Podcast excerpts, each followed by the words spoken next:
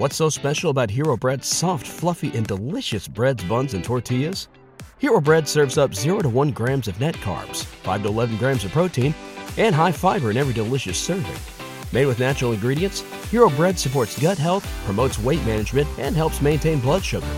Hero also drops other limited edition ultra-low net carb goodies like rich, flaky croissants and buttery brioche slider rolls. Head to hero dot co to shop today. Rodgers, who the only place he's going to take you to is the toilet bowl. And then you got Brett Favre, who will take you to the Super Bowl. I do like me a triple butterburger with cheese and the works, you know, ketchup, mustard, pickles. Could the package be really good? Yeah, I, I certainly would love that. But also to say that, is this look like a rebuild? Probably. If you think we're in a rebuild, then you got the wrong team. Q B one, man. Come on, man. Best Q B in the league right now. What's up, John Money? You ran right in front of me. I was like, huh? What's up, guys? This is Jeff Janis. And Janis does not stop it. Oh, please. What a cat. That's insane. And you're listening to the Poor Man's Packers Podcast. Hello, and welcome to another edition of the Poor Man's Packers Podcast, the Roman Packers Podcast in the state of our minds. I am Spencer, joined this week with Billy and Todd. Boys. Hello, hello. Greetings, gentlemen. And what a Thanksgiving Day, a Thanksgiving Day miracle, perhaps? One of the...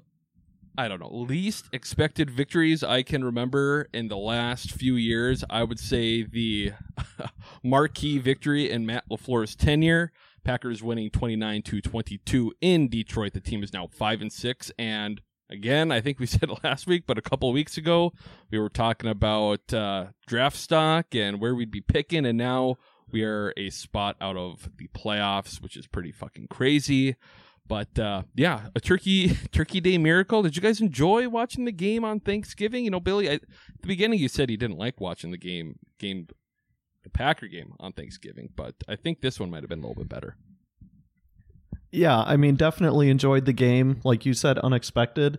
And I was just, you know, kind of thinking here, we're recording on Sunday night this week.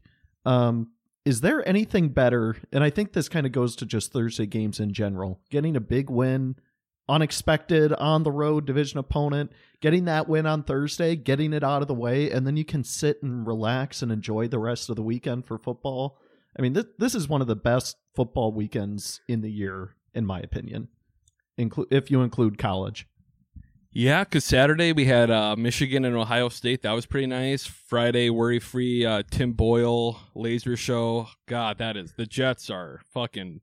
They're a mess. It's it's funny how, like, I mean, Rodgers went down, obviously, week one, but then we were a month or so, you know, all of October, pretty much, we were like, shit, we can't even evaluate this team. And now I'm like, I don't even know how much you can evaluate the Jets and their moves, because it's like it was it was made for Aaron Rodgers, and now with him being gone, it's dog shit, absolute dog shit. But uh, it's, yeah, it's funny na- how the, the narrative around the Jets has changed, that everybody is now, like, against Rodgers and having his guys in there, like they're ready to pull the plug on Hackett and Lazard and Cobb and all these guys. And it's like, boy, we just we were hearing the same things in Green Bay less than a year ago. Yeah, that's because I get because I'm obviously kind of a pro Rodgers guy, and I I mean I can't believe how good Jordan Love has looked these last few games here, but uh, obviously. I think most Packer fans thought that deal Alan Lazard got was stupid. Randall Cobb, whatever. Nathaniel Hackett, I think he's fine, but obviously these two years are pretty pretty terrible on his resume. But outside of that, it's like, what can you really get all that pissed about? I, I don't know. Adrian Amos. But it's like, the thing for me was them signing Dalvin Cook. Why the hell did they think they needed... This isn't a Jets podcast, but it's like, whatever. Todd, what did you think of, of the game? How was your Thanksgiving watching the Packers win? It was good. I traveled. So traveling Thursday morning was a little bit stressful. Thankfully, I had it recorded. So I just started it, you know, when I got to my parents'. Started it on the T V, and it was I, I could pause it and rewind it and all that other fun stuff, so that was nice. So with the traveling, I was a little bit nervous, and thankfully the D V R saved me. So, but it was good. Yeah, I obviously a great game. How far behind were you? Like, did you watch the whole I, game recorded, or? So game started eleven thirty. Got to my parents for Thanksgiving at like eleven twenty-five. And so like it was cutting it really close. And so we actually didn't okay. get the game started right away, and then actually sat down and had lunch. T V was off. Had lunch. So I didn't look at my phone for like an hour, and I never caught up. I didn't look at my phone until after I finished watching the game. Yeah, that would be tough. I still, I I watched the N F C Championship game in two thousand six, two thousand seven, right? The, the one against the Giants at uh, my dad's buddy's place, Scott. And that was, he had like a TiVo. This was the early days of like D V Rs. Oh. And it was one of those things where at halftime, um, we wanted to eat or something, so we paused the game. And after that, we were a little bit behind, and I, I was like, I don't like this at all. I never want to do this. I don't want to willingly do this, but it almost seemed like one of those things like he was showing off his D V R, and I'm like, I don't like this at all. And I, in the back of my brain, I always blame that on the losses, that I wasn't, you know, in uh, what's what's the uh, the time with like your body and the world, you know what no I'm idea. talking? Circadian Absolutely rhythm, no circadian no. rhythm. My that cir- has to do with daylight and your body knowing what time yeah, of day it is. That's what I'm talking about. So my football circadian rhythm was off, and that's why the Packers okay. lost that game. So it is the worst feeling if you have to pause it and like to do something. Like it is, it's the worst, right? Because then like, okay, now I literally have to not look at my phone. And if I look at my phone, it could ruin my day. Yes. And or I look get... at my phone a lot, so it's tough. And you get those texts that are just very vague, like "wow" or "great tackling" or something like that. And you're like, "What? What does this mean? Was it us? Was it them?" Oh, that's the worst. B S. We kind of did the same thing. So I, I watched the first quarter at my house, and then drove over to Hudson for Thanksgiving with my family. So I had to uh, I had to listen to the game on the radio. I found a radio station out of River Falls. Uh, reception was terrible, but because I was going east, it gradually got better. Well, then we were watching the game after we got there, paused it while we ate, which took, you know, forty-five minutes or so. And meanwhile, my phone is buzzing like every ten minutes. It's like, oh my God, what is going on? And then we get back and my uncle was like, oh yeah, we can, you know, fast forward through commercials or whatever. Well, the system they had didn't allow us to do that. So we had to watch oh, like the no. same drive like three times, and it was like, oh my God, this is so tough. Oh, that's brutal. Yeah, I didn't watch any commercials, which was nice. That's the one nice thing. Cool. All right. Well, we all had very interesting experiences then. I watched I watched the game at uh, my parents right now are building a their forever home or whatever out at the lake, so they're at like this other cabin on the lake. So we were like fucking watching the game, and Blue Jays were coming to the little bird feeder right on Lake Nebagam in there. Got to watch the game with my dad, so I was very happy. We're now two. I'm two and zero this year watching games with my dad, so maybe I have to start doing that more. Oh. Uh, but yes, on this episode we'll talk about the game, offense, defense, take news. We're just going to talk about playoffs and the possibility of making the playoffs. We'll have Packers trivia, and then of course preview the Chiefs game. But again, football, Packers won twenty-nine to twenty-two.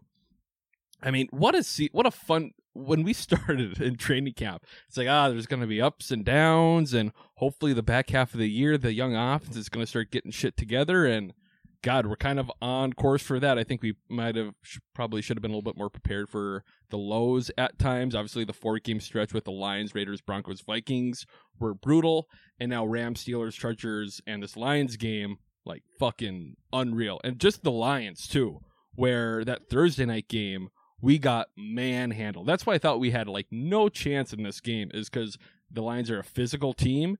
They fucking bullied us, you know, in September when we played them the first time.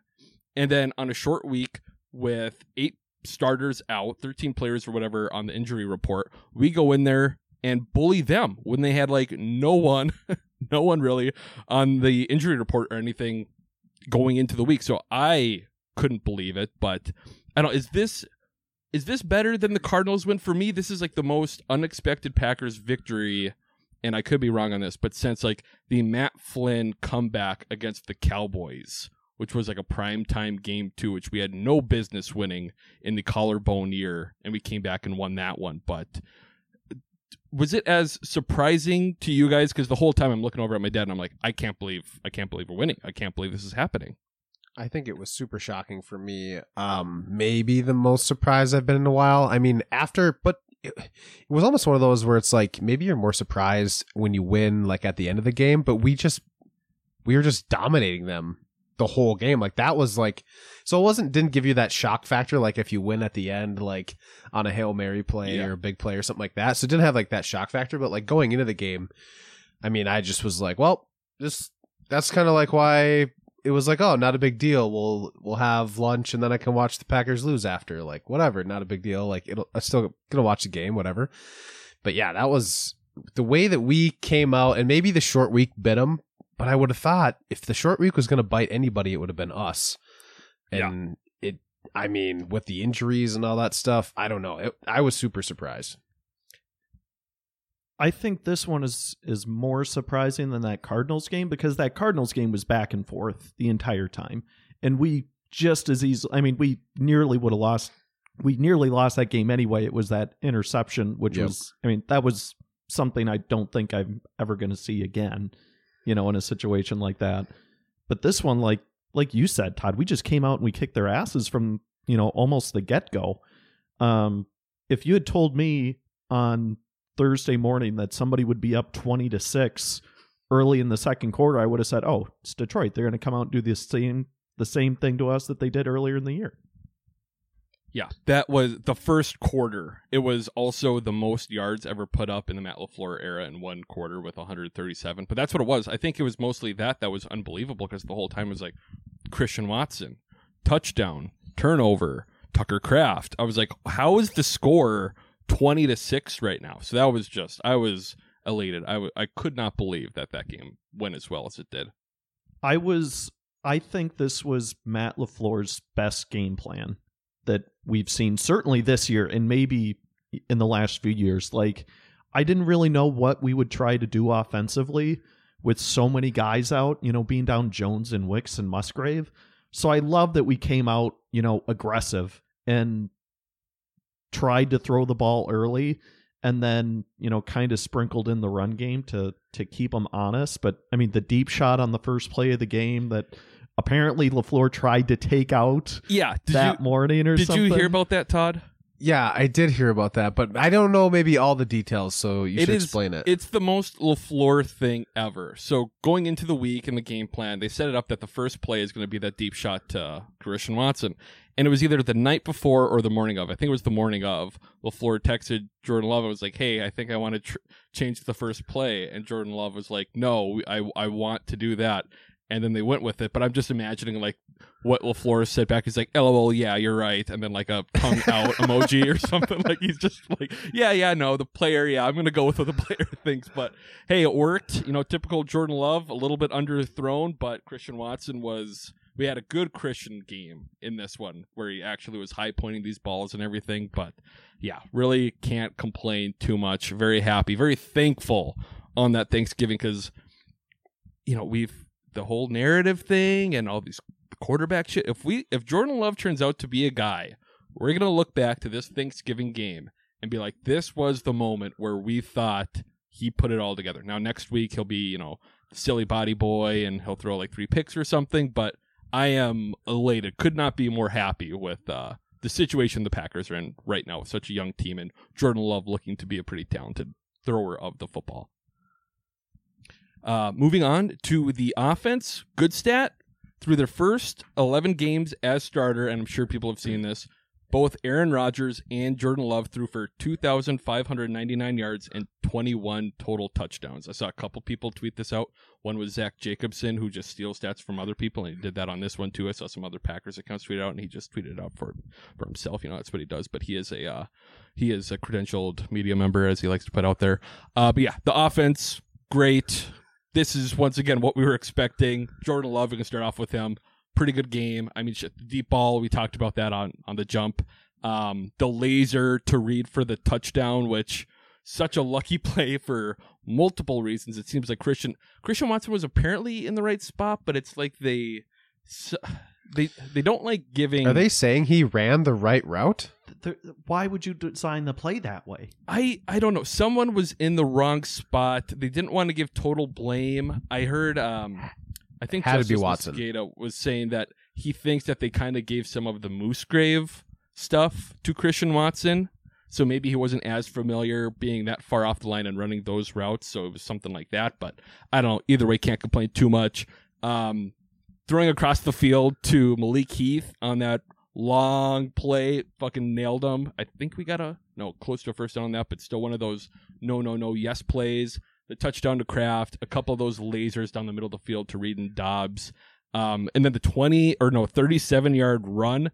That was fucking hilarious. That was the cherry on top of the entire game for me. So, I don't know. It's kind of the weekly question, but Jordan Love, thoughts? Are you guys as optimistic on him as I now am once again? Definitely feel much better than a couple weeks ago when things were pretty doom and gloom on the Jordan Love side of things. I mean, he and and the people around him are executing too. So, you know, give credit to everybody else around him too, making him look good, and especially with the lack of Aaron Jones and Musgrave too this week. I mean, that's tough, but um, I mean, he's making the touch throws. He's making everything. I mean, a lot of his incompletions too are coming from pressure. Um, not really his issue, right? I mean, if he plays like this through the rest of the year, I mean, we got to be, everybody's got to be feeling pretty all in on Jordan Love. I mean, this has been impressive. Even the growth from last week to this week. I mean, he's really hitting pretty much everything. The only real miss that I can remember off the top of my head, maybe you guys have a couple, but was that deep ball, but he had huge pressure on his face. I mean, if he steps into that one, that might be his last snap of the game, potentially a couple weeks. He could have got, I mean, that was a, a big boy with a full head of steam coming at him. So I don't really give him too much uh, criticism on that one, but yeah, it's, he's, he's been impressive. For the first, the first time that I can remember this year watching Jordan Love, he made a couple of throws where in real time, I said, wow, like that was a hell of a throw. Like that, that touchdown to Reed. I mean, I still think Watson must have been in the wrong spot because you don't want to take another defender crossing in front of that route. Right. But to still squeeze it in between two guys and right between the one and the one on Reed's jersey, like that was a hell of a pitch and catch. And then I think, Spencer, you touched on it too. There was that deep crosser to, to Heath, I think it was, where he had a guy like right on his back and he put it right on him, perfectly in stride, allowed him to make the catch and kind of protect himself. Like that was another one where in real time it was like, damn, that was a tight window that he fit the ball into. Yeah, and it's the arm talent shit that we always kind of heard about, but legitimately never really saw in preseason. But it's just like some, he's not even, his feet aren't even set, and he's just kind of fucking flinging it with this sidearm stuff. And it's it's like, I don't know how you're getting that type of ball speed when you're not able to set yourself correctly. So it's gonna be, it's gonna be a variable ride. I feel like I think we're he, it's gonna he's gonna be such an up and down quarterback. Just because even watching like football today, it's like you see how more like structured some throwers are, and Jordan Love, it's like loose mechanics, and he just kind of makes it work, and that's what worked out on on on Thursday. So I can't really complain. Very, very optimistic for the future. But there was a different negative as well um, on that game. How do we feel about Fox not having the turkey leg? I'm sure others have talked about this, but I remember watching the post-game interview, and I'm like, wait, she just means like you don't have it right now. Like you're going to give him a turkey leg, but no, no turkey leg on Fox. They're talking about Madden all fucking day, but no, they f- somehow did not have a turkey leg. Was this sacrilegious to you guys as well? I mean, it was pretty bad as far as like Thanksgiving. I mean, there's not a whole lot of things you have to do for a Thanksgiving Day game other than have the turkey leg. They have to have the turkey on the field at the end. Like that's the only other thing you have to do, right? Who cares about the halftime show? Who cares about everything else? Keep the turkey away from Greg Olsen and get it to the field, right? Like he was diving into that thing after the first half. Yeah, that Which was your I, buddy, I that... your buddy too, who fucked you over on the uh, that white receiver who apparently Randy Moss said was like the best player out of the draft. It was that same guy that tweeted that. It's like Brandon Allen or something. And he started that whole he did controversy. And Greg, and Greg yeah, quote tweeted it. it and said false or something like that.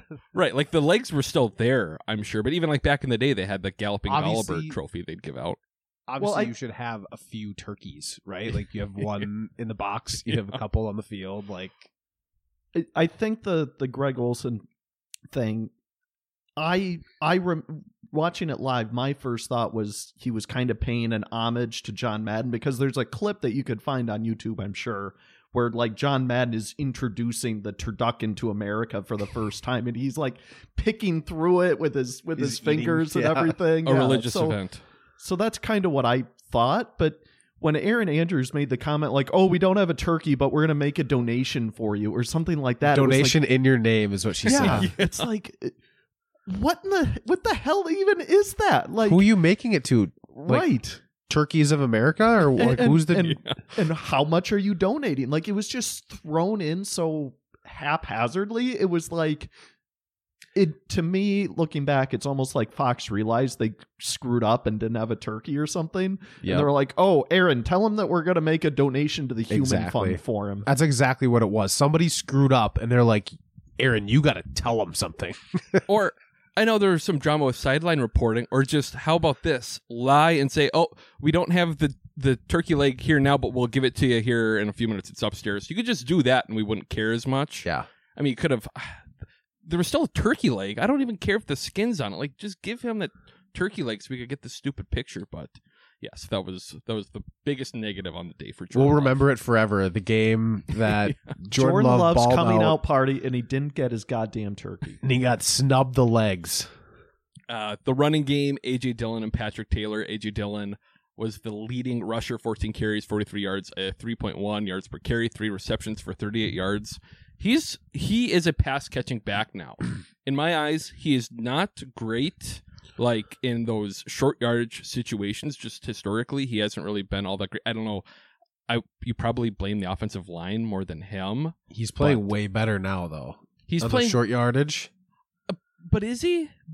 He still gets those tough yards. But yes, there, he there, is. There was like a couple, but he's not. He's not playing all that well. I still. But, I'd still like to see someone else get some of those carries. Um, the hurdle was very cool, that pass he caught, and then that he jumped fun. over Alfredo or whatever, Al- Alonzo, whatever the hell his name is. What is it again? Alfredo. yeah. Uh, yeah, it's uh, oh, Anzalone, Alex Anzalone. Anzalone, yeah. Uh, and then Patrick Taylor, too, who obviously we talked about last week getting signed to the Packers fifty-three man roster off the Patriots practice squad, but the three rushes, eleven yards. He hit the over on nine and a half. That was his uh, little prop for the for the game. And I want you guys to guess this: what percentage wise, what was the snap count between Patrick Taylor and A J Dillon in this game? Mm, sixty forty, Dillon. I was gonna say about sixty forty, seventy thirty Billy? For Dillon. Uh, it was sixty-two. It was fifty-two forty-eight. Dillon. So they pretty oh, much just close. About split snaps. Patrick which, Taylor was out there a lot. I mean, when he was out there, you knew we were passing the ball because, yeah, he had the couple receptions too, but they obviously weren't going to run with him for whatever reason. And then, hey, I kept calling for it. We finally got it. Uh, Henry Pearson called up to the game day roster. He had he had a few special team snaps, had two on offense on that. Uh, we'll talk the, about it later, but the the fake punt. He yep. helped sniff out too, so that was that was awesome. Once again, like I said, that made my Thanksgiving. Well, and I think he was like in motion on like they were moving him around. Like the two plays he was in, I I he was in motion. I was like, oh, that there he is. Like Pearson's out there. That's funny. Yeah. But uh, I think I think you got to give A J Dill a little bit more credit for at least like the effort seems to be there now. Where like before, I was Agreed. Like it seemed like he was tiptoeing around now. When you put him in gun and you run him off tackle, good things yeah. are not going to happen. Like, that's not him. That's not his fault, right? But, like, what gives me, what makes me feel a lot better about him, and, and like, if this is what he does every week, is when you get him, give him the ball between the tackles, run him up the middle, and when there's a guy in his face, he he falls forward. That's all we need, right? Obviously, uh, Aaron Jones is out. When he comes back, it's a different backfield. For now, if he just runs hard, catches a couple balls out of the backfield when he's wide open.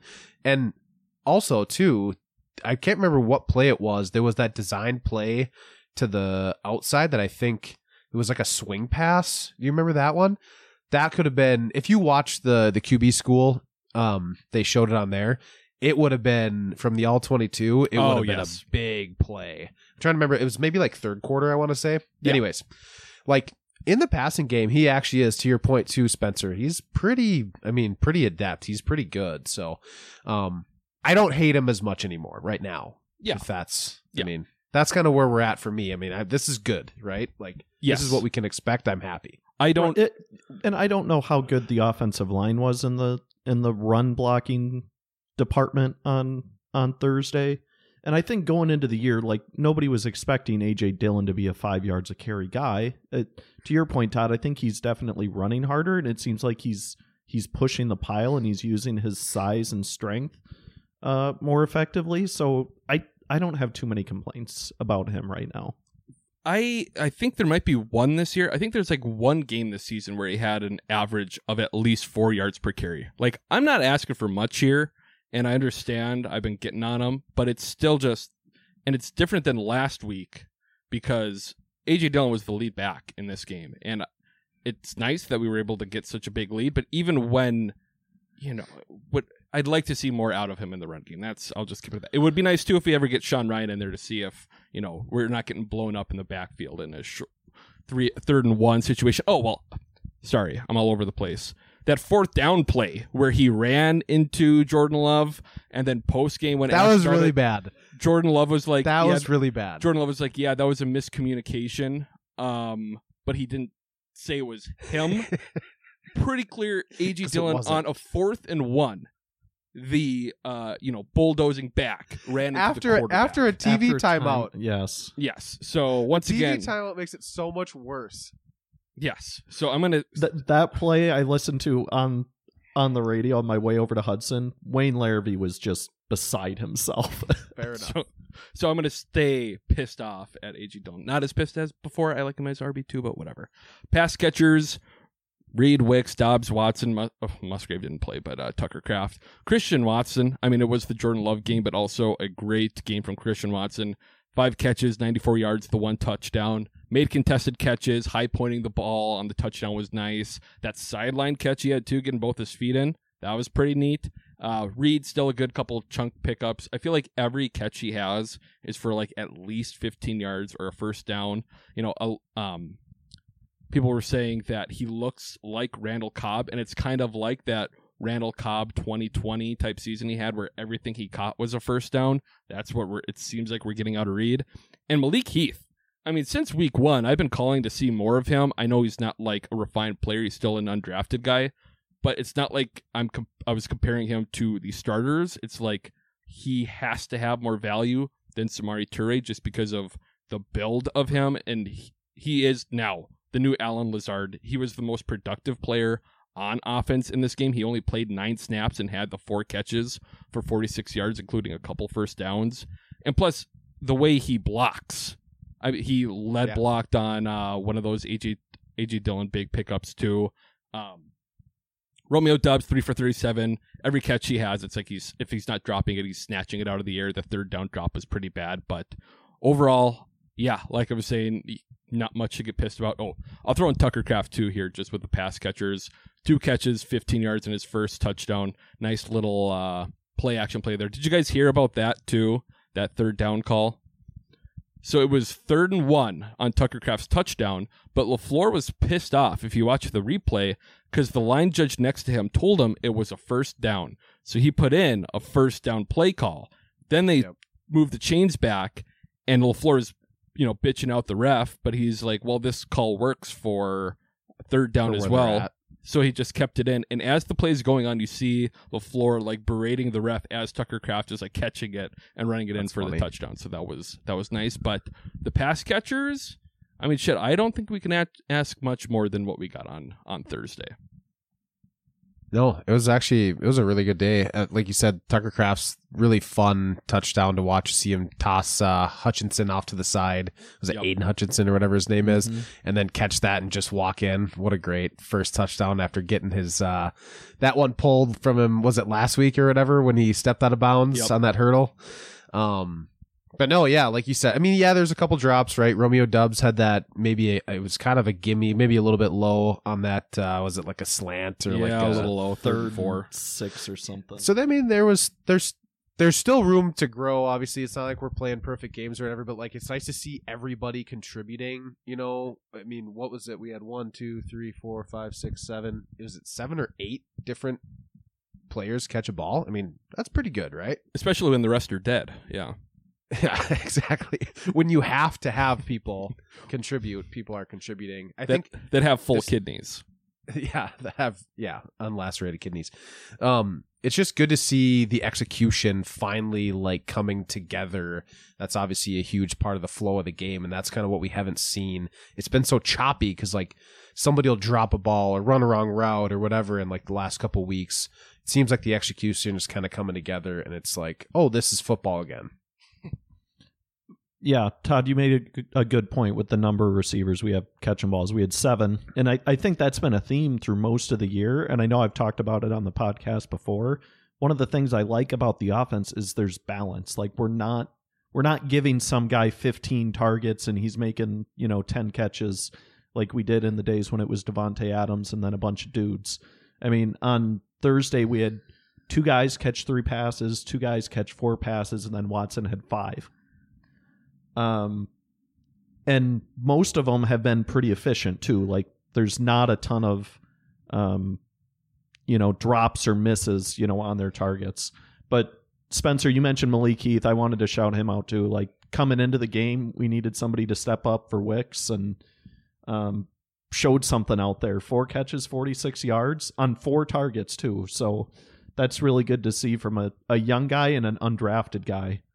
Especially when he had his first career catch last week. It's, and I love him, right. too. He's kind of like Wicks, but I like Heath a little bit more in this way, where it's like he's that Keyshawn Nixon, Rasul Douglas of the offense. Every time he catches the ball, he just like fucking shakes and like looks up and screams. And I'm like, yeah, yeah this guy, this guy likes football. He likes blocking as well, so I can't uh, complain too much about him. Uh, the other thing, though, well, one, like you were saying, Billy, and it, I think it's kind of like the Jordan Love thing. It's they just didn't make mistakes. You know, we had those games earlier this year where we would have six, seven drops. And in this game, there was like two, maybe. And it's like they were finally making the plays for him. Um, and speaking about making plays, I wish, I think it was that two-point conversion on that reverse where Doubs was going back to throw. That would have been, there was a couple cherries on top. That would have been a nice little thing where if, if Romeo Doubs would have had an attempt to Jordan Love, and that Christian Watson throw at the end would have been, those were like the only things which would have made it an even better victory. I wanted to ask you guys what you thought about that decision to go for two there. So if you remember, we had just scored that touchdown. We were up by fifteen. There was three thirty left in the third quarter. So if we get the extra point, we're up sixteen. If we get the two, we're up seventeen. What did you think uh, in the moment?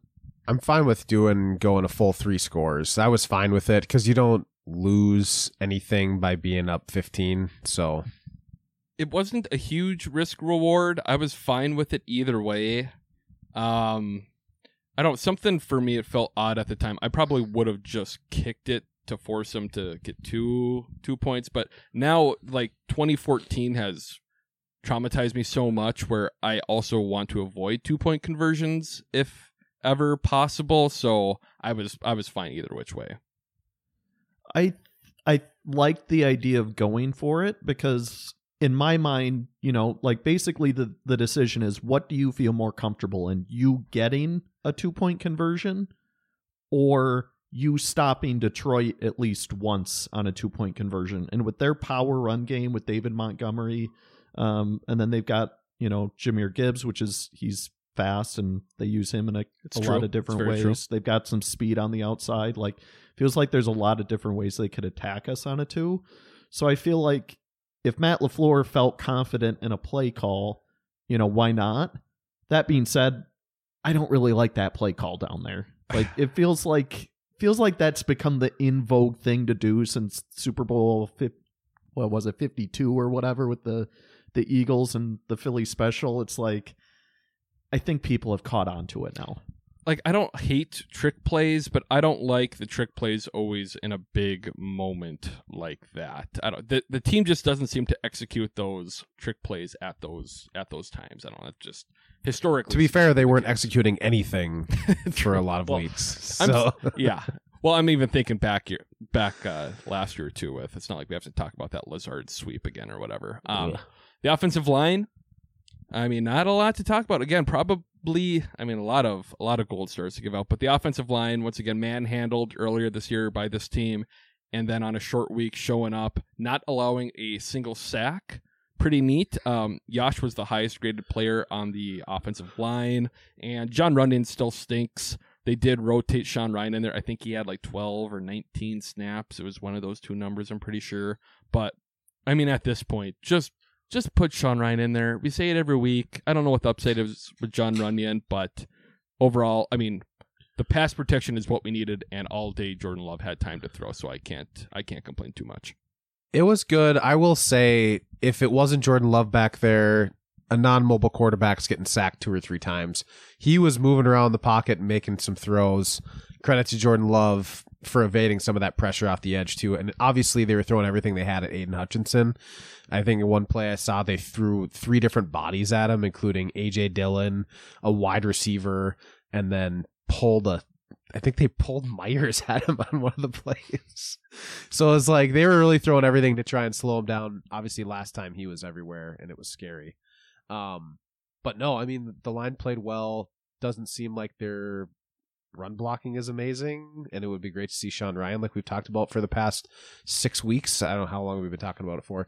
Um, but yeah, like pass blocking, that's what they're good at, right? And it showed. And so that was good. Gave A J. Dillon some time, and he worked around in the pocket and made some nice throws. Yeah, I thought the offensive line had a pretty good day. I mean, we already talked about the run game. There wasn't a ton there. I don't know how much of that is A J. Dillon being back there instead of Aaron Jones, but, I mean, they only had three tackles for loss, and we still ran the ball with, I mean, either Dillon or Reed or Taylor um, nineteen times, so it's not like there was, you know, a lack of effort to establish a run game, right? Um, and then, yeah, no sacks, only four quarterback hits. Aiden Hutchinson... Like, I don't even know if they called his name on the broadcast. I see E S P N has him credited for two tackles and a quarterback hit, but I don't remember seeing him hardly at all on Thursday.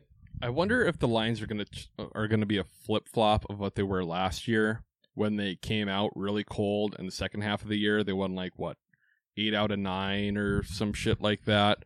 What if they just yeah. shit the bed to end the year? Like, nothing would be more lines than that. I don't really expect it, but uh, we'll just see. And uh, with that, we will have a quick commercial break. What's so special about Hero Bread's soft, fluffy, and delicious breads, buns, and tortillas? Hero Bread serves up zero to one grams of net carbs, five to eleven grams of protein, and high fiber in every delicious serving. Made with natural ingredients, Hero Bread supports gut health, promotes weight management, and helps maintain blood sugar. Hero also drops other limited edition ultra-low net carb goodies like rich, flaky croissants and buttery brioche slider rolls. Head to hero dot co to shop today. And we are back with the defense. The defense gave up twenty-two points. Uh, I don't know. It's... It I, I'm very excited about the team. I think Joe Barry did a great job. You know, he did enough to slow down the Lions offense. Jared Goff, again, and you knew it was going to happen. When, like, nationally people are saying, oh, Jared Goff is one of the best quarterbacks in the league. It's like, I don't I don't think he is. I think he just had a good start, and what do you know, once we start pressuring him up the middle. This was like what Joe Barry's defense is meant to be, especially when we first hired him on. Get a lead right out the gate and then just play with pressure there on out. And that's kind of what we saw on Sunday, obviously. I mean, the, the defensive line might have played their best game of the year, too. Uh, I mean, Kenny Clark had eight pressures himself. But um, I don't know, overall, were you guys content with the defense on Sunday? How, what do you think about getting all these uh, shots of Joe Barry from in the booth as well that Fox was giving us? If I would give credit to Joe Barry if he had his hand in the dirt rushing, but like literally give any D coordinator a front four that can put pressure on the quarterback every single play, and you better do something on the back end, right? Like you better be able to play some defense, right? Like they were literally rushing four all game, and they got pressure every single snap, it seemed like. I mean, I can't remember a time where it wasn't two banana and Goff mm-hmm. was moving off his spot, right? Like, it was pretty impressive.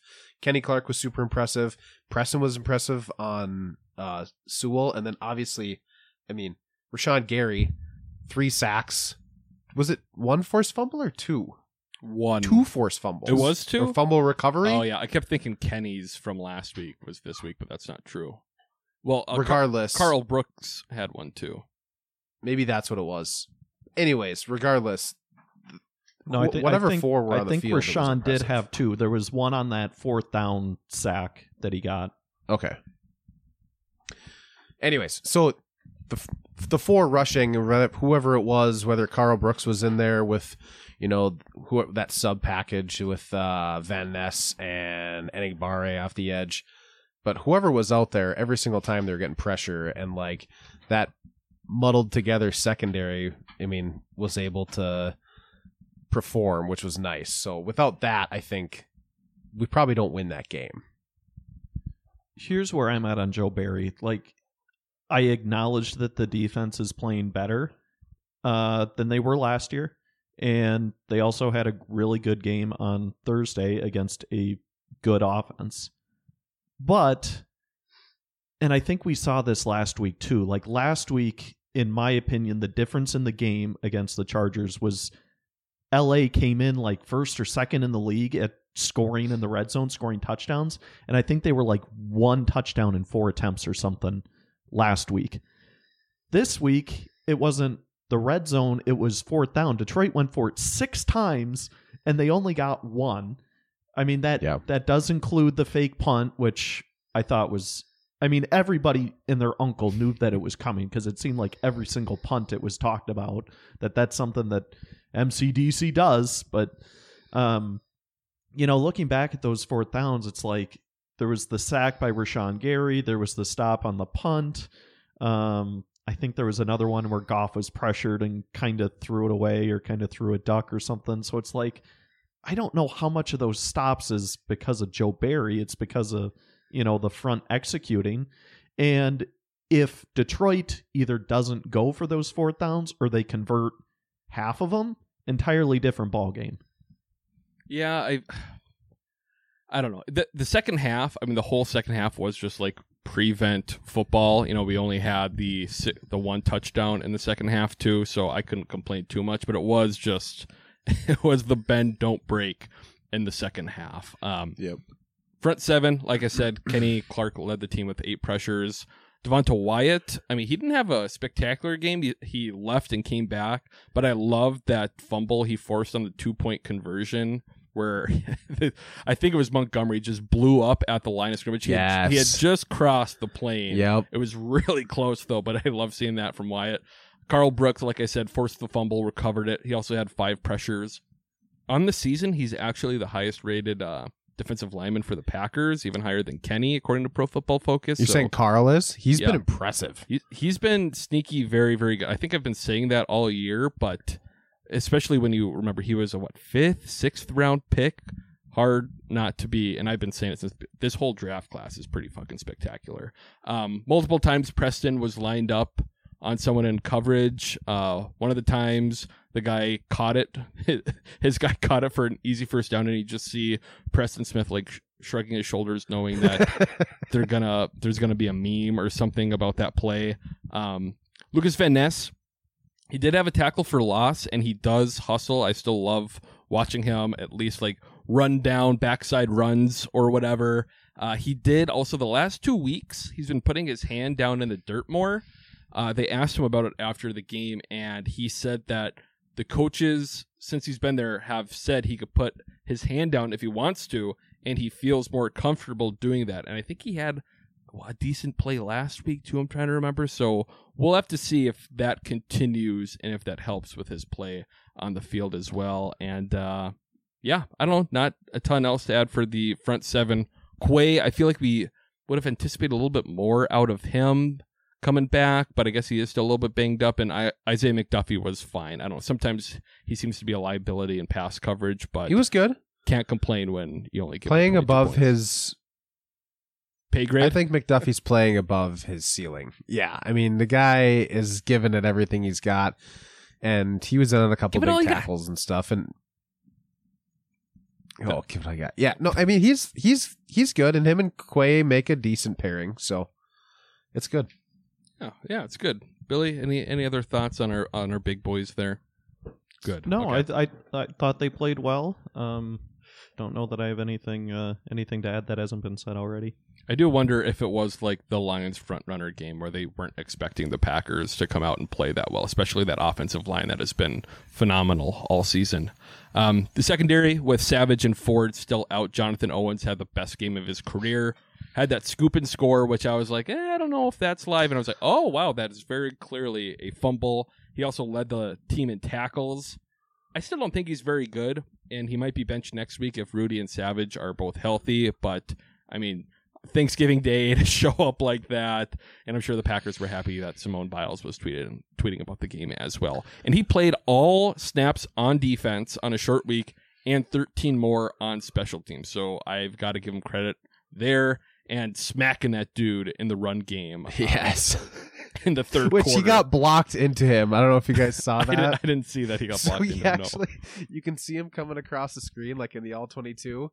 And then he gets like hit, and it's this burst of speed, and then he smacks the running back. He actually got blocked into him, which was like the driving force why I hate him so hard. Well, it was such a weird thing to watch live, too, because he came, like, sideways. You know, usually if you're getting hit by a safety, it's downhill. But he, like, just came from the left and just knocked yeah. him over. So it was like, okay, I don't know how often you're going to be in that position to make a play in the run game, but I'm not going to complain. Um, yeah.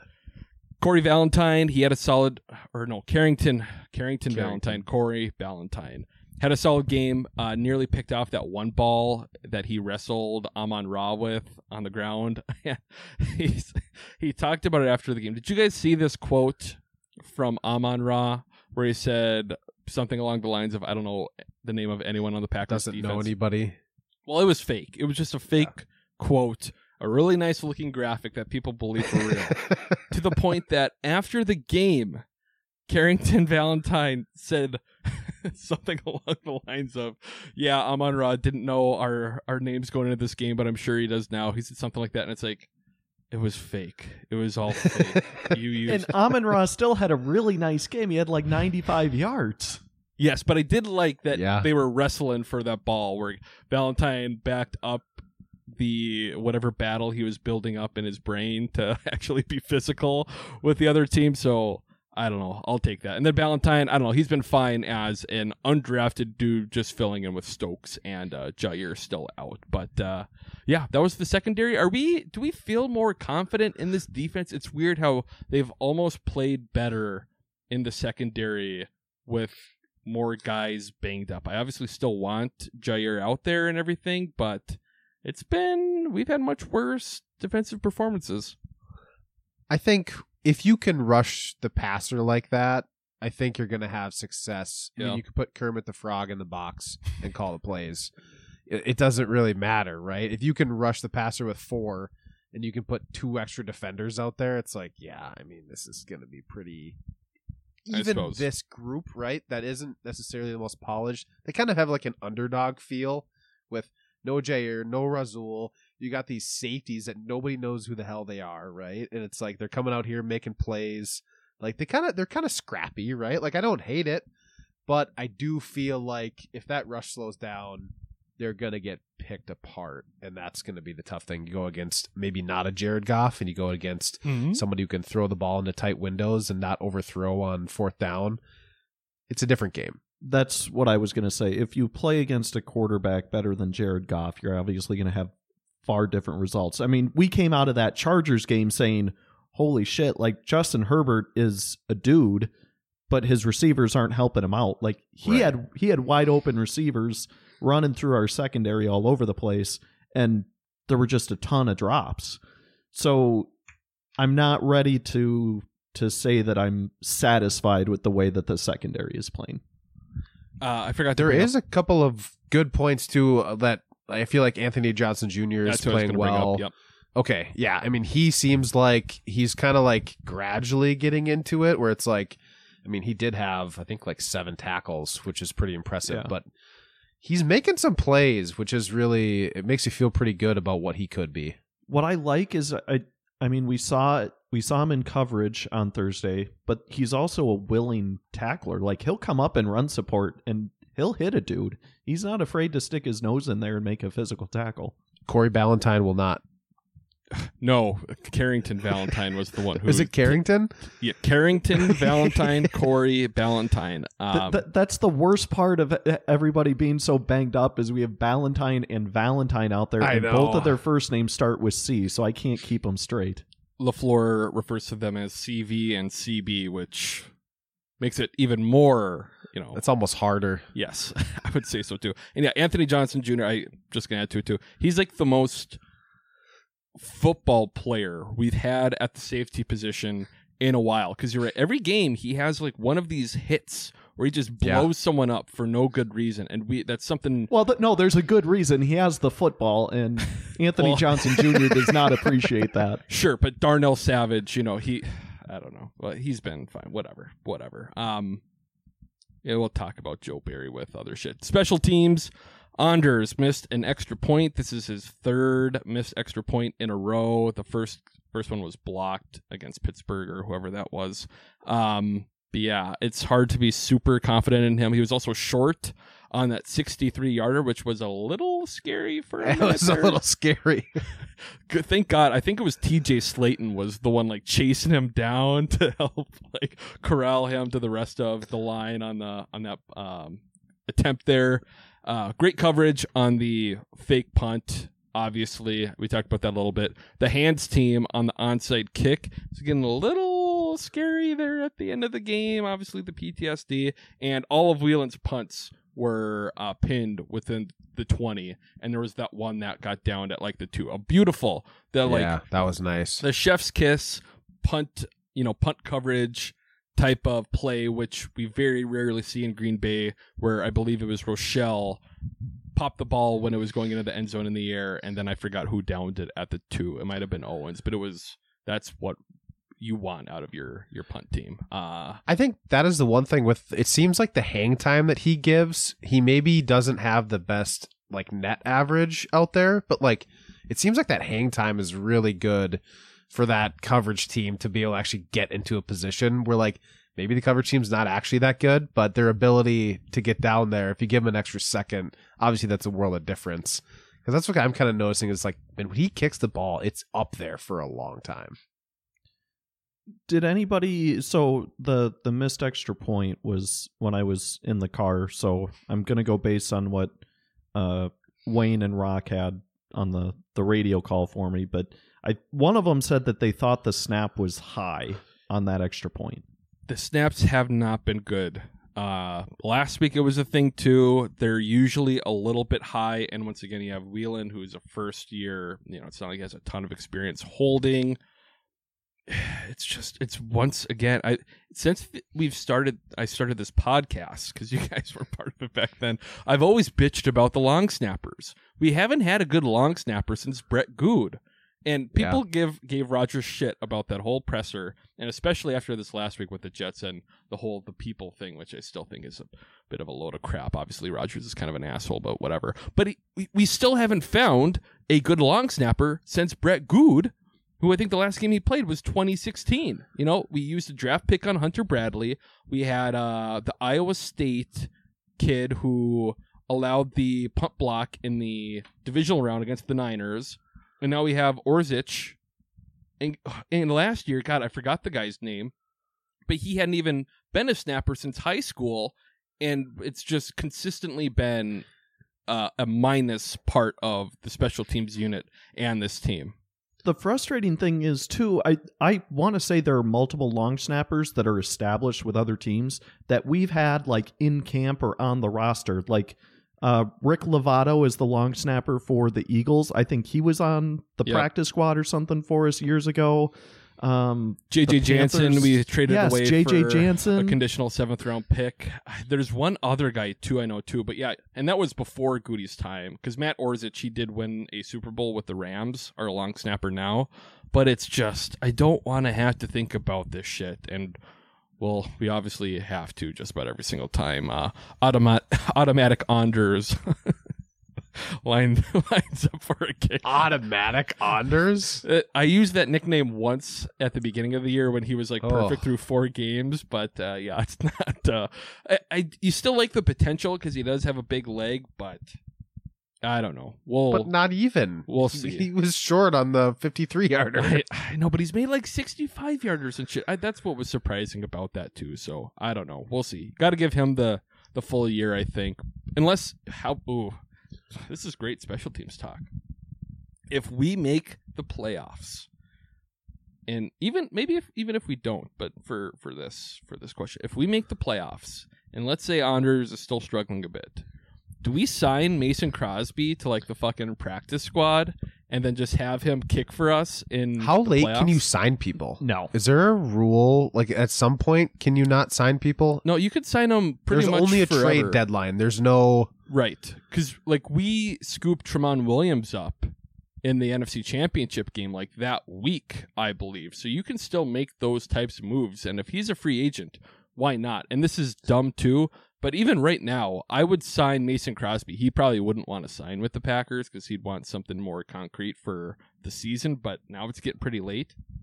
But fuck, just have him around Anders to help him out. And this wasn't played at Lambeau, but to judge how to kick at Lambeau would be a great resource. Whatever you're going to pay Mason for a couple weeks, it can't hurt you. I don't know how it could hurt you.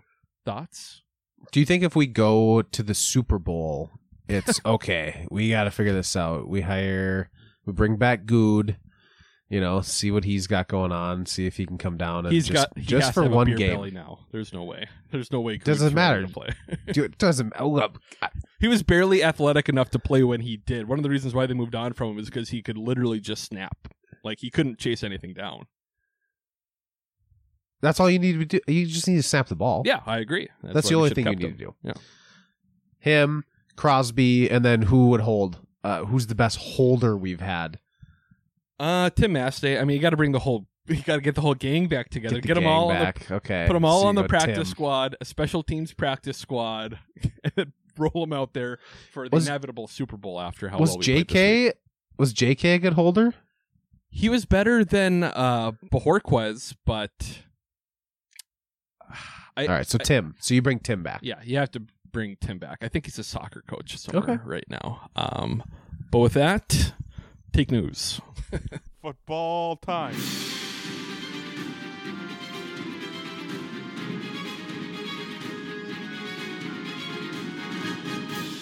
Take news. All right, take news for the week. Uh, short week. We're recording early, so you guys have the whole week to listen to this episode. Uh, So I don't really have anything that the beat reporters or whoever we're talking about. So playoffs, you know, this is probably going to be an ongoing theme like it was last year, but paying attention to the playoff scenario for the Green Bay Packers. Obviously, the team is five and six. We are one spot out of a playoff spot with the Vikings and Seahawks, both boy- being six and five. The Vikes are playing uh, Chicago Monday night, so we'll see what happens there. According to Vegas and the New York Times, the Packers have a forty-six percent chance to make the playoffs. Currently, the Bucks, Giants, Bears, and Panthers, who we play this year, have a combined twelve and thirty-three record this season. If the Packers win all of those games, we have like an Justice Mosqueda has ninety-one percent chance there for us making the playoffs if we go four and two. But I when I ran it, it was like seventy-eight percent. So either way, if we win four out of the If we go four and twelve here on out, we're probably going to make the playoffs. Starting things off, one, do we need to apologize to the team in general? And two, do you think we're going to make the playoffs? No, we don't need to apologize. Good. We're too okay. dumb anyway. Thank you, yes. We're just here talking about what we see every week. Too dumb. Mm-hmm. What was it? What was the next question? See? Too do, dumb. Do, do you think we're going to make the playoffs? Oh, I don't, I, I think it'll be close. If Jordan Love plays the way he's playing, I don't think we make the playoffs though. Okay. Okay. I'm going to agree. Like just looking at the schedule, there's in my mind, there are four games in there that are definitely winnable, and then two that are much more difficult.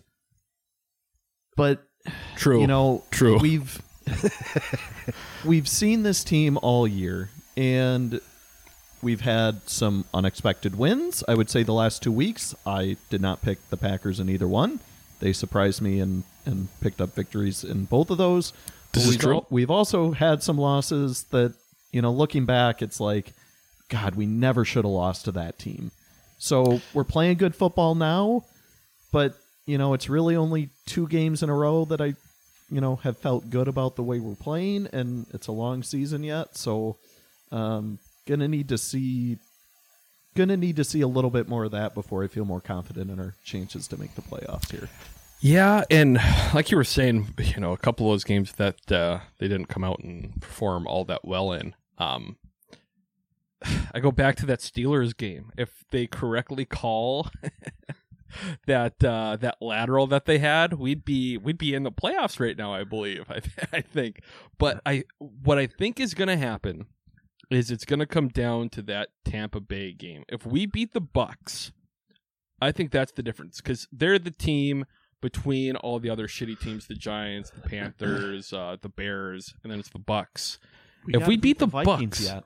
I don't, but if we go four and two, there's a better chance than not that we're going to make the playoffs. So it really is Tampa, and they've kind of fallen off lately too. I think they started the year a little hot. I wonder how the Bears are going to look to end the season. The Giants are kind of, I don't know, I don't know if they're kind of a sneaky, feisty Their offense team right is now. Garbage. What do you mean with uh, what's the Italian? Tommy DeVito. Yeah, I love the shit with his parents though. That is hilarious. Have you seen that? The little celebration? Yeah. No. They, they, they do the, like, oh, I only associate with, like, the Sopranos and shit, but yeah, the, hey, yeah, yeah. the meatball. Is this racist? I don't know. But either way, I feel, I'm still feeling pretty, I don't know. I'm glad that at the end of the year, we're going to be playing, you know, important football. Football that's actually going to matter for making the playoffs. And once again, the next question, which, Billy, I think you know what this is. Do you want to make the playoffs if it means Joe Barry is coming back to the Green Bay Packers? Because, once again, I kind of want... I want to go four and two, but I want the defense to look like shit. Because, as we mentioned before, I think two weeks ago, much like Mike Pettin, who had a three-year deal, Joe Barry does. And his contract is up after this we year. We don't know that, though, right? Or we do know it's a three-year deal, or we're, we're just speculating? Pretty confident. The Green Bay Packers give coaches three-year deals. Uh, position coaches and coordinators, three-year deals, unless it's, you know, something different. So we can assume that, especially with him coming in like Pettin, they would have given him a three-year deal, too. So if he sticks around, not only does it mean he's sticking around next year, but he'd have a brand-new contract. And the Green Bay Packers do not like moving on from contracts like that because, you know, they're the Green Bay Packers. They try to penny pinch a little bit here and there. You know, I've talked about the special teams uh, coaching yep. shit uh, way too much. So do you, do you want to make the playoffs if it means Joe Barry's back next year? Is this a bad question to ask once again? But I don't know. I'm still thinking about it, Todd. I always want to make the playoffs. Because the, there's no guarantee. If we go oh and six, there's no, and the defense looks horrible, there's no guarantee he's not coming back anyway. Exactly. So it's like, make the playoffs. I mean, if if it's the ultimatum, I mean, it's not. This isn't a Super Bowl team, so I would rather not make the playoffs and for sure have Joe Barry get fired and move on, right? Like, if that's the scenario. But real life, it's like, man, I just, let's just let it ride and hope they don't re-sign him, right? If that, if his contract's up, let's just hope for the best on the field and see what happens. Hopefully LaFleur's got enough where he's like, yeah, let's just walk away. It's it's no there's he doesn't even have to call him. He can just he can ghost him. He can delete his phone number. That would and be... like, who's this? I got a new phone. I don't know. And then, like, there's not even any conflict that LaFleur has to, like, go through. So it's just it's the easy whole for him. The Maybe Office Space. The Office Space is at Melton. Billy, you gotta know that one. Yeah, it's What is it we, uh, he wasn't... He moved him he, to, like, the, the bowels the of Lambeau Field in a broom closet. They, did, they didn't fire him. They, they just take stopped his stapler. Him. Yeah. So maybe that's what it'll be. He'll just go up to Lambeau and his card key won't work. Don't they tell him in the movie too that he can't have any like cake or Jello or something like that too? No, he they, they they keep passing the cake, and he's oh. the first he's the first person who gets handed a piece, and then you have to pass it down until everyone gets a piece, it. and then it was all gone, and then it's gone. Never got one, so. But yes, uh, very very good uh, tangent there, but.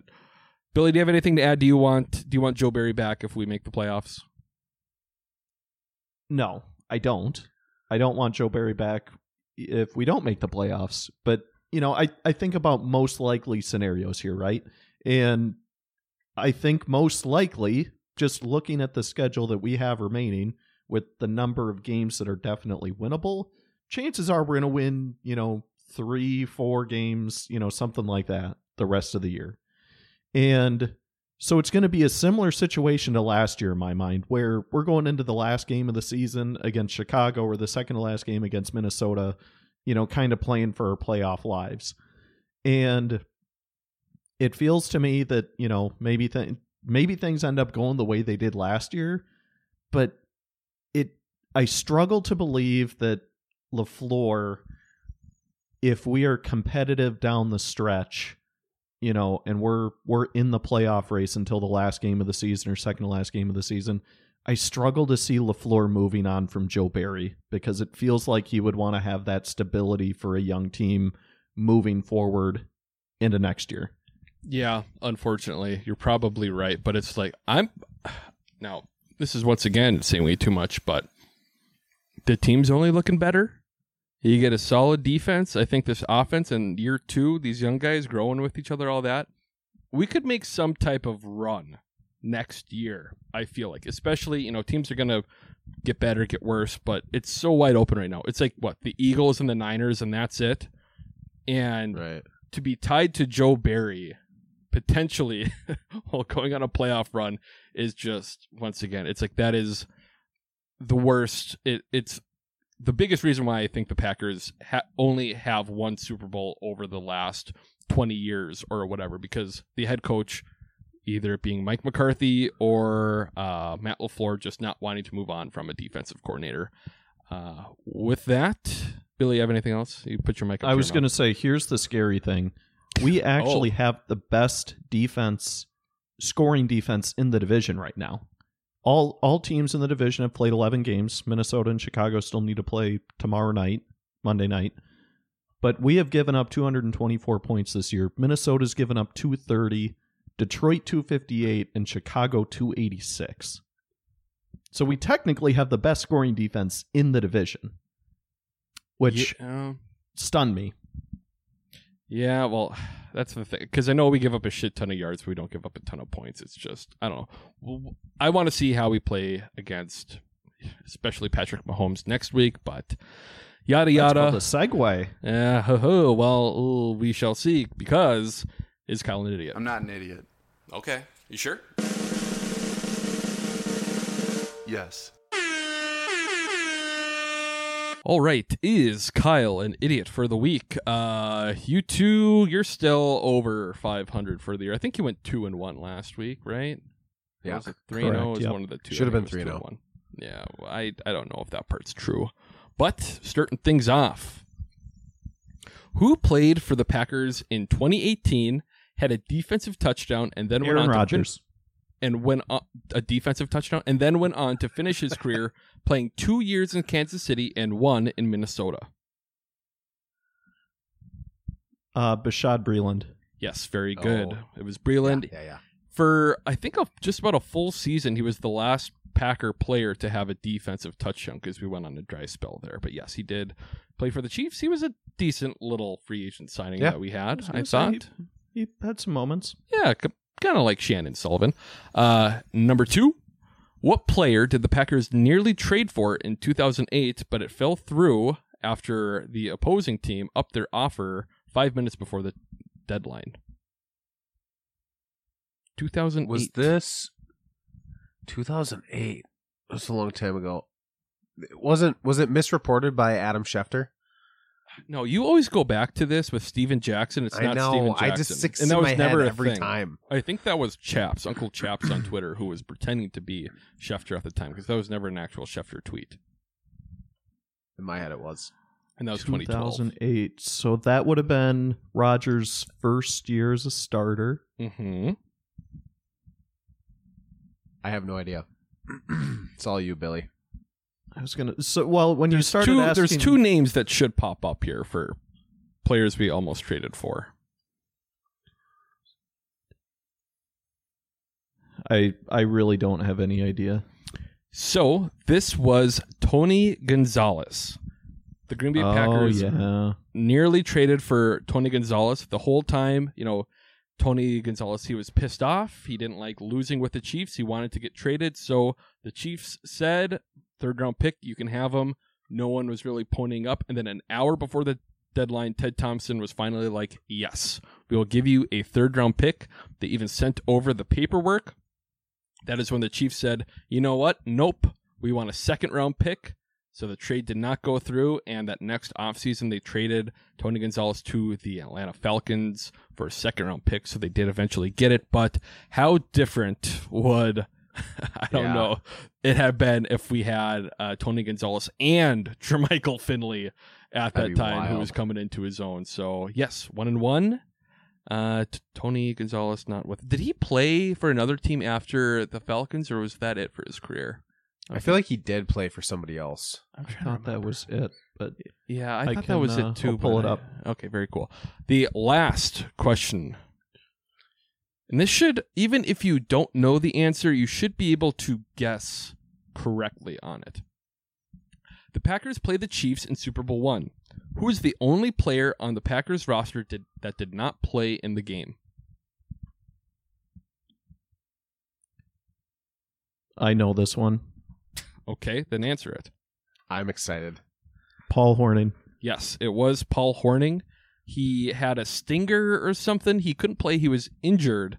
I know previously he didn't play a whole season because he had to, uh, what, fulfill a full year in the Army, I believe. Is that right, Billy? You're a historian he, guy. He missed a season because of uh, his gambling. Ah, uh, He missed like the sixty-two season or sixty-three season. That's right. Um, there was there was the gambling. Sorry to interrupt, but I think it might have been it was some championship game where Vince Lombardi wrote to Nixon and said he he, he like called John Kennedy apparently. Okay, that's which, okay. I mean, if if you were to tell me that Vince Lombardi had a direct line to the president of the United States, I'd be like, yeah, I totally buy that. And I think what he said is it was either Vince who said it to the president or the president that said it to him. Was America deserves to watch Paul Hornung play football, or the full, you know, Green Bay Packers play. Right. And that, that was yeah. enough for them to allow him to play, apparently. So there you go. But yes. apparently, apparently, I think it was Lombardi or somebody at the end of Super Bowl One went and asked Hornung, because he had suited up for the game, like, hey, do you want to get in? Do you want to play? And he said no. Huh. I wonder how much of that also goes into the uh, Max McGee whole story, who I believe it was him and Hornung who went out the night before and got obliterated. Uh, Max McGee. Such a good story. Yeah, and I'm sure everyone's heard it at this point, but Max McGee was hungover, didn't think he was going to have to play, and then on the first play, was Boyd Dowler got hurt? Boyd Dowler got hurt.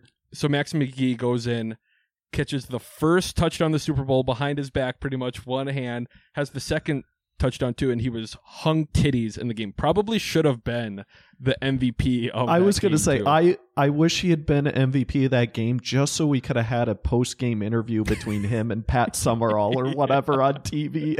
Max McGee is God. hung over off his ass.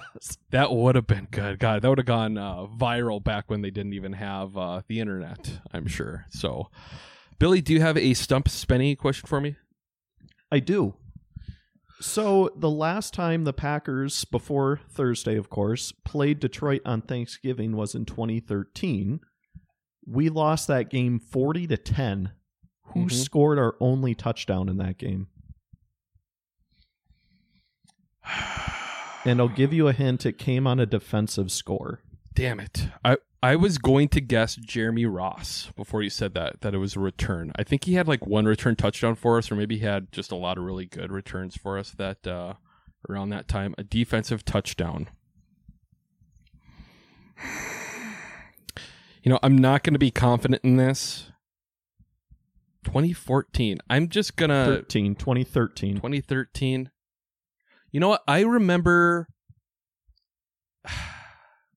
I want to... My first thought was Tremont, but I just remember Charles Woodson doing the Heisman pose in his white Packer jersey, and I think that was in Detroit, so I'm going to go with Charles Woodson. It was not Charles Woodson. Damn it. Uh, that that game, I remember that one. That was on Thanksgiving. I want to say that was like two thousand eight, maybe. That might have been okay. Rodgers' first year. Okay. Um, the correct answer was Morgan Burnett. He had a scoop and score on a, uh, I think it was a Nick Perry strip sack. Ah, the nothing explains the mid-Packers defense of the mid twenty tens than Uh, Nick Perry and Morgan Burnett, the draft picks who were just good enough to be like, eh, they didn't suck, you know, they were halfway decent players. Morgan Burnett uh, retired for the pack with the Packers last year. I think I mentioned that last week, but uh, very, yeah. very important stuff. He he didn't didn't mean that somebody had to get cut off the team. Right? We were we were able to do that without right. so, without yeah. It. Unfortunately, yeah, Brian Bulaga. With that, the preview, the Packers are playing the Chiefs at Lambeau Field on Sunday night. Sunday Night Football on N B C at seven twenty. Mike Tirico and Chris Collinsworth. The Chiefs right now, and this will probably change because it's very early, but the Chiefs are seven-point favorites with an over-under of forty-two. We'll see that, like I said, that'll probably change. Chiefs are eight and three after coming back against the Raiders on Sunday, winning thirty-one to seventeen. They scored seventeen points in the second half after not scoring at all in the second half for like a month, I think it was. They were kind of like... Was that what it was? They hadn't scored in the second half for a month? I remember three, there was something like that. Three weeks in a row. They just snapped it today. Three weeks in a row. Okay. Uh, so they were kind of like the opposite of the Packers, because even before that, I know they weren't very good in the second half. But uh, team stats, offense, they're fourteenth in points, scoring twenty-two and a half. They're eighth in yards per game, thirty-six. three hundred sixty-five. They're twelfth in yards per carry at four point three and eleventh in yards per pass at six point seven. They have the second most turnovers in the league, and they are sacked the least in the N F L, which is kind of weird to have two complete different, you know, usually they kind of correlate there. You know, if you're getting pressured a lot, you're having more turnovers, but not the Chiefs. Mahomes is their quarterback. I don't know if you've heard about him. nineteen touchdowns, nine picks on the season, a ninety-three rating. Isaiah Pacheco, the middle round draft pick last year, I think, late round draft pick, is their leading rusher. He has six hundred fourteen yards on the season with a four point three average. All the other running backs kind of suck. Uh, C E H is still there, and he's bleh. Receivers, Rashee Rice, the rookie, is their leader at four hundred twenty yards, four touchdowns. The other receivers, Justin Watson, Sky Moore, M B S, are all... Uh, Justin Watson has like three hundred fifty yards on the season, but everyone else is under that, and everyone knows how M B S dropped the ball the previous week, which we were all very accustomed Ooh. to. Travis Kelce is their leading pass catcher with six hundred forty-one yards and five touchdowns. Noah Gray is also having a halfway decent season. Their backup tight end, uh, Travis Kelce, is dating Taylor Swift. Their offensive line is solid. Huh? The least amount of sacks in the league, like I said. And then on defense, they are third in points per game, allowing only sixteen point four. They're fourth in yards per game, twenty-eighth in yards per rush at four point five, third in yards per pass, five point five. That is... extremely, extremely small. Uh, they for they forced the fifteenth most turnovers per game, and they're second in the league in sacks. Chris Jones is still there on the defensive line. He has seven and a half sacks on the season. George Karlaftis, Car- Karlaftis, Karlaftis, the Karlaftis, yeah, I don't, Karlaftis okay. is the Purdue defensive end. He has seven sacks on the season. Trent McDuffie, one of their corners, has five fumbles forced this season. He does that peanut punch, and he's pretty good at it, so look out for him. Ladarius Sneed leads them in pass breakups, their other corner, but overall, a great defense. Um, it's funny how, uh, God, what's his name, the Giants' old head coach? Not Stefanski. Spagnola. Spagnola. Stefanski, Spagnola.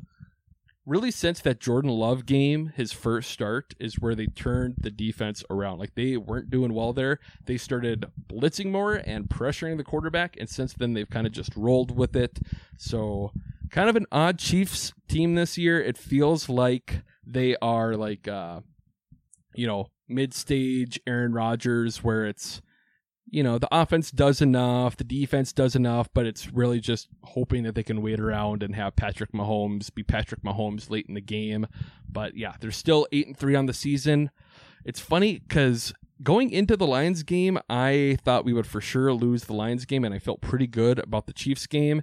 And now, especially after today and the Chiefs finding a little bit more on offense, I'm a little bit more worried that they will win this game. But it is at Lambeau. You know, like I said, they've been struggling, yada, yada. But another, God, we've, we've played the Chiefs quite a bit. This obviously isn't going to be the Aaron Rodgers-Mahomes matchup that inevitably will never happen now. But early thoughts on this game, Todd? Mm. Yeah, definitely going to be the best defense we've gone up against in a while. So that'll be interesting to see how... The execution's been much better, but it'll be nice to go up against a, a good defense. I think Jordan Love does good against the blitz. Um, he didn't last time he played the Chiefs, but I think in general his stats look pretty good against the Chiefs, so I'm not super worried about that. More just everybody around him still executing. I don't know. That's my worry in this one, is that defense. The offense, too, like you said, putting up some points as of late, so that's a little scary. But those wide receivers don't help out Mahomes at all, so that's kind of going to be the saving grace if we do end up pulling it out. Yeah, the the Chiefs this year to me kind of feel like, Spencer, I think your comparison to, you know, the the mid career Aaron Rodgers, where, I, and I felt this as a fan at least, where it was just like we weren't all that impressive in any of the games, and it was just like, let's get to the playoffs and then the real season starts. Yes. That's kind of the way this Chiefs team feels. Like they're not they're not dropping thirty-five points on, you know, on people every week and winning by, you know, two, three touchdowns. Like, just going back through their last couple of games, like none of them have been all that impressive. Um, came off that tough loss to the Eagles. Um, they had that loss to the Broncos, which doesn't look as bad now that the Broncos have won, I think, five in a row. We fixed the Broncos. But at any rate, like, it just feels like they're just kind of, you know, pretty even keeled, you know. Um, so definitely going to be a challenge for our defense and certainly for our offense. Um, but Jordan Love, as we've talked about, playing the best football of his his career. Um, certainly Storied playing career. better than than he was, you know, the last time that he faced him. True. I think we played them in the playoff or the uh, playoffs, the preseason uh, last year. Yeah, because I remember thinking, oh, this is going to be, we have to figure out now if Jordan Love can be the guy or not. And obviously that uh, wasn't nearly as important as we uh, as I had thought back then. But uh, score predictions? Hmm.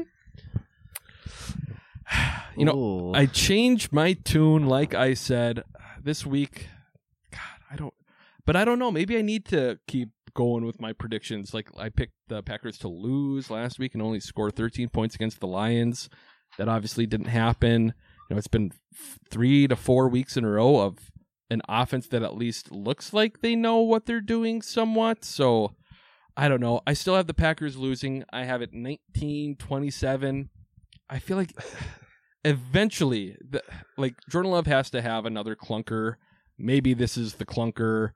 I don't know how well the offensive line will hold up against these guys, you know, who are obviously causing a lot of pressure this year. But yeah, that's that's my score. nineteen twenty-seven, a get mad at Joe Barry loss, but Jordan Love looks halfway decent. I had, it's funny, I had twenty twenty-seven. Oh, is what I had. Yep. So a lot more faith. Pretty... Yes, a little bit more faith in the Packers. I still had Packers losing. I just don't know. It'll be. I'm picking the same way. Maybe maybe this will turn out like the last couple weeks where we end up pulling this one out, where it doesn't really seem like we're going to. But that defense scares me a little bit. And then going up against a quarterback that can throw the ball, if they can catch the ball, Ooh. Right? Like, and the receivers are in the general vicinity, right? Like, I mean. I don't feel super hot about the secondary of the Packers right now. Um, yeah, I don't know. I just don't feel super great about it. yeah, I'm with you guys. I, I think Kansas City pulls this one out. Um, I think our defense is going to have a, a decent showing. Um, Spencer, you said that they're second in the league or whatever in turnovers. Um, and Mahomes is among the league leaders in interceptions. Um, so we might be able to force a couple of turnovers off of them. Um, but like you said, Todd, that defense worries me. Um, Chris Jones is a game wrecker. Um, and we have struggled with uh, elite defensive linemen throughout the year here. Um, so I'm going to say that uh, Kansas City pulls out a twenty-four to fourteen win. Mm, okay, wow. twenty-four fourteen. Yeah, that's a little bit better than me at least. Um, or I don't know. I don't know. Jordan Love won't have as good of a game. But bold predictions. God, my I had Ben Sims getting a touchdown last week. He only had fourteen or fifteen snaps, so I was a little let down by that. Yeah. Hopefully he did have he did have a target. Yes, he did have one target at least, but I I think it was like in the second half too. And I'm like, damn, I thought he was going to get a lot more involved in this. If if Henry Pearson suits up next week, then I'll be a little bit more happy too. But my bold prediction, you know, I mentioned it earlier that I we thought maybe he'd be a little bit more involved or disruptive early this year, and he's been close a couple times. So I think this time he'll actually do it. Hopefully, Taylor Swift, if she's not at Lambeau, you know, we have a much higher chance of winning the game. But I have Quay having an I N T, picking out Patrick Mahomes in this game. He's due. You know, a lot of them go through his hands, and maybe this week it'll stay right there. It'll, it should be cold. It's been fucking cold the last week in the Midwest. We had like fifty degree days, and now all of a sudden you go outside and you're fucking the hairs in your like nostrils. twenty. Yeah, it's like twenty, fifteen or twenty, fifteen degrees, whatever. But uh, yes, Quay I N T. Todd, what is your bold prediction? I had along the lines pretty similarly, but I was going to go with uh, Anthony Johnson Junior with some sort of a turnover, whether it's a fumble recovery, forced fumble, or an I N T. Okay. I like that. I was thinking about doing that too, but I don't know how much he's going to play on I don't Sunday, so we'll either, see. But he was he had he was pretty performed pretty well last game, and I think he's going to see the field a little bit, so that'll be good. We shall see. I'm going to I'm going to stay with the turnover theme for my bold prediction and say that Patrick Mahomes will have more turnovers than touchdowns. Oh. Okay, I like that. If that happens, I think we win. If we win the turnover yeah, battle, I think we would win, yeah. We should win this game. So some optimism there. Uh, with that, that's the end of the episode. Ooh, if you want to leave a five-star review, that would be cool. Uh, five-star rating. You can do it on Spotify. You can do it on Apple. And again, on Spotify, there's like some comment thing now where you can like leave comments after it. So do that. Oh. I, I, I assume that only helps with the algorithm. So even if you just after... yeah, just tell us how dumb we are. Yeah, tell us how dumb we are. If you don't want to do that, just write the word ass. That works too. I think that'll help with the algorithm, just any type of comment at all. Um, yeah, leave or a... Or say something nice. Yeah, or say something nice too. I don't think anyone sees it but me, the actual comments. I don't think there are reviews on Spotify, but you can leave a review on Apple. And if you do that, or I don't even care. If you do something on Spotify too and you want a koozie, email us at p m p podcast at gmail dot com or D M us on Twitter. And I will send you a free koozie. I still need to send one to a guy in like Milwaukee from September. I need to do that. Yeah, you should do that. So with that, I don't have anything else. Do you guys have anything else? Nope. Go Pack. All right. Well, with that, Eric Koskinen, please don't sue us. I need well, I quit my job. Yeah, 'cause it just won't pay. I worked all year. Worked all month, then they took my money away. Yeah, well, now I don't care. Well, I guess Good's never coming back on. Now you said he was fat and wasn't athletic enough to play. Zero percent chance he's listening to this. But that that is the reason why they like moved on from him too. Is he Brett Good never like really? Chased someone down? Yeah. No. He made some tackles. He's got to have a handful of tackles on his. I would I seem to remember him like recovering a fumble I, or something. Maybe yeah, very I early on. Him being in the right place. I okay, maybe that should be like the stump spade or something. He, I would bet he has three career tackles. I would I would take the over. I have Pro Football Reference pulled up right now. Uh, uh, fourteen total tackles in his N F L career. God damn. Okay. How, okay. twelve, twelve solos. twelve solo. He did recover a fumble in two thousand eight. There you go. Okay. Look, how about his last three seasons in Green Bay? How many tackles did he have? Uh, I'll do None. you one better. His last four seasons, he had zero. Okay, okay, there you go. See, I'm Nothing not... on the stat card for the last okay. four seasons. Okay. Thank you. Okay, so I will. I'll take a small victory lap for that one, even though overall, I guess, when he was younger, I guess, before he tore his A C L and had, uh, I think he Fair. had a couple injuries. So, what's so special about Hero Bread's soft, fluffy, and delicious breads, buns, and tortillas? These ultra-low net-carb baked goods contain zero sugar, fewer calories, and more protein than the leading brands, and are high in fiber to support gut health. Shop now at hero dot co.